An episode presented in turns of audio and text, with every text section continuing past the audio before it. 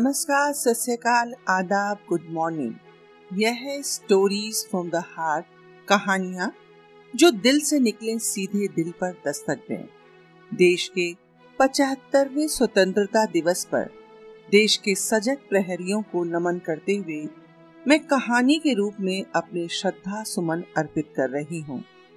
इस बात की कहानी संख्या है 22 और कहानी का नाम है प्रहरी। चारों तरफ़ गहरा सन्नाटा था। कड़ाके की ठंड पड़ रही थी। ऐसा लग रहा था खून जम जाएगा। अपने हाथों को रगड़ते हुए कर्नल पवन कैंप में चहलकदमी करते रहे। फिर कुछ सोचकर कैंप से बाहर निकल आए। दूर दूर तक ठंडी हवा साए साए करके बह रही थी।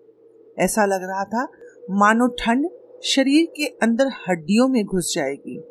अचानक उन्हें कुछ याद आया। वे अंदर गए और ट्रंक खोलकर स्वेटर निकाला। उसे हाथों में लिए लिए यादों में खो गए। पवन, मैंने ये स्वेटर तुम्हारे लिए बुना है। स्वेटर बुना है? पर क्यों डार्लिंग? इतनी तकलीफ़ क्यों उठाई? मेरा मतलब है, बाज़ार में सब कुछ मिल जाता है। कमाल करते हो। उन स्वेटरों में मेरे हाथ की गर्माहट कहाँ मिलेगी? पवन ने शरारत से पूछा अच्छा कैसे मिलेगी गर्माहट? कनिका ने भी उसी अंदाज में जवाब दिया, इसे पहनना तब पता चलेगा। तुम्हें ऐसा लगेगा जैसे मैंने तुम्हें अपनी बाहों में जकड़ लिया है। तभी एक ठंडे हवा के झोंके ने उन्हें सपनों से जगाकर कैंप की ठंडी, बर्फीली रात में पहुँचा दिया। वे स्वेटर पहनकर इधर उधर चहलकदमी करने लगे। जब उन्हें लगा, नींद नहीं आएगी तो वे बाहर आ गए। सामने गेट के पास सूबेदार शौकीन सिंह दिखाई पड़ा। हाथ रगड़ते हुए कर्नल साहब वहीं पहुँच गए। उन्हें अचानक देखकर सूबेदार शौकीन सिंह चौंक गया। बोला, जय हिंद जय हिंद जय हिंद साहब। अरे साहब, इतनी रात को आप यहाँ?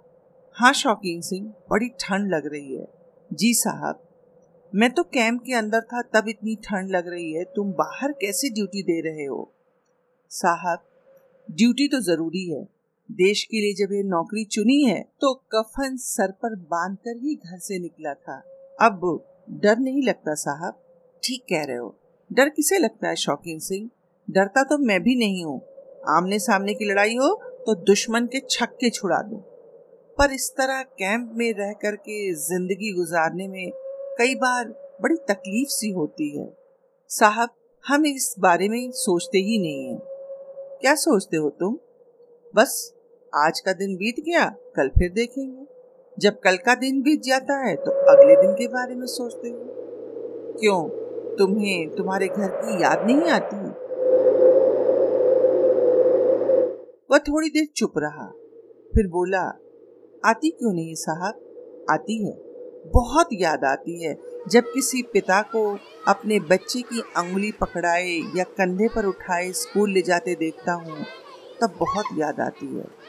जब किसी जनानी को अपने पति के पीछे पीछे चलते हुए देखता हूँ, तब भी बहुत याद आती है। बस छुट्टी के इंतज़ार में किसी तरह समय बीत ही जाता है। अच्छा कब जा रहे हो छुट्टी? बस साहब, पंद्रह अगस्त के बाद। तभी कर्नल साहब को छींक आ गई। उन्होंने अपने हाथ को रगड़ते हुए, हाथ गर्म करते हुए कहा, ऐसा करो, जल्दी से फटाफट चाय बना कर ले आओ। शरीर में थोड़ी गर्मी आ जाए। ठीक है साहब जी। थोड़ी देर में शौकीन सिंह मग में चाय लेकर आ गया। हाथ में चाय लेकर कर्नल पवन फिर कहीं खो गए और खोई खोई बोले, तुम्हें पता है, मेरी पत्नी को बड़े सुंदर सुंदर प्यालों में चाय पीने और पिलाने का शौक है। इस तरह के मग में तो वो कभी न चाय पिए, न पिलाए। साहब जी, वहाँ की बात कुछ और है। हम लोगों की ज़िंदगी तो मुश्किलों की ज़िंदगी है। क्या इन बंकरों के जीवन के बारे में हम घर वालों को बता सकते हैं?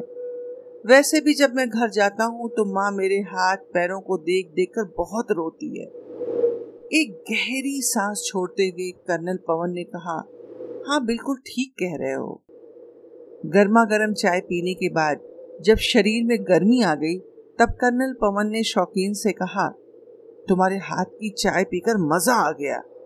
फिर घड़ी देखी, सुबह के चार बज रहे थे। एक अंगड़ाई लेते हुए उन्होंने कहा, शौकीन, मौसम बिगड़ रहा है, लगता है बर्फबारी होने वाली है।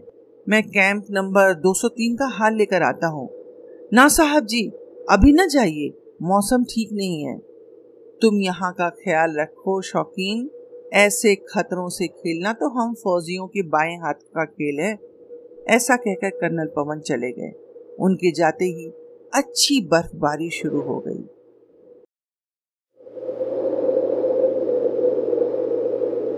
सुबह की पीटी के समय सभी फौजी आ गए और शौकीन सिंह नहीं दिखाई दिया।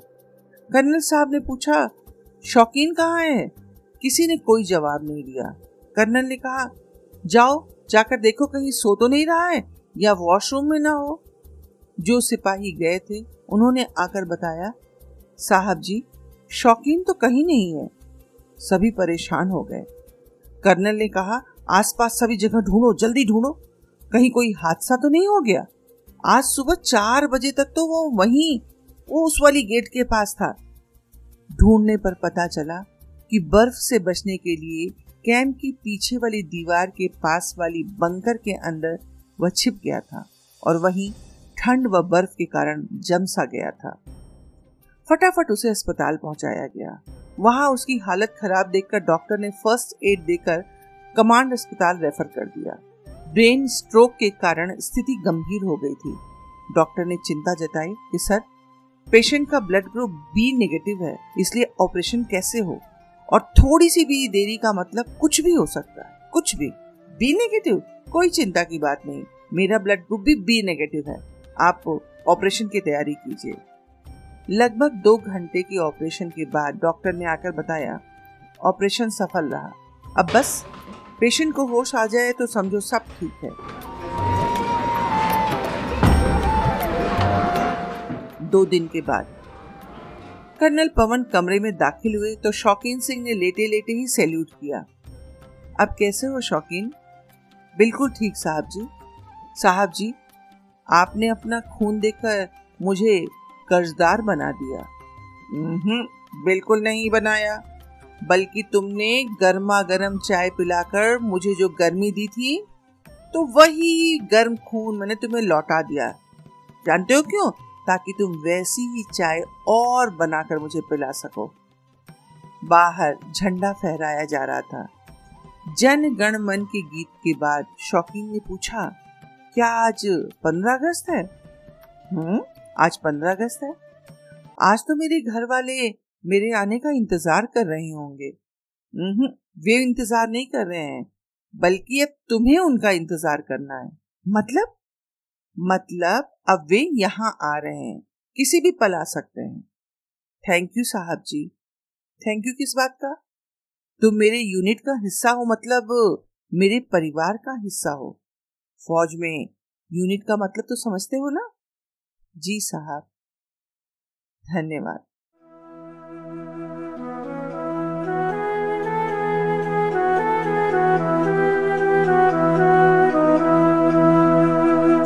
पर कटीले तारों का तकिया लगाए अपने बंदूक की नोक का सहारा लिए। गर्मी बरसात आग पानी भूचाल तूफ़ान से जूझने वाले सिपाही शायद किसी और ही मिट्टी के बने होते हैं। यही कारण है कि परिवार के प्यार से कहीं अधिक ये देश से प्यार करते हैं। अपनी माँ से कहीं अधिक धरती माँ से प्यार करते हैं। इनकी प्रशंसा में जितने भी कसीदे काढ़े जाएँ, उतने कम हैं। मेरी यह कहानी उनकी वीरता का अंश मात्र है। देश के वीर सिपाहियों को पुनः शत शत नमन। अगर आपको मेरी कहानी पसंद आई हो तो कृपया अपने मित्रों के साथ साझा कीजिए और अपनी प्रतिक्रिया मुझे Shraddha dot P D Y at Gmail dot com पर भेजने की कृपा कीजिए। एक पक्ष के पश्चात फिर मिलेंगे अपनी एक नई कहानी के साथ।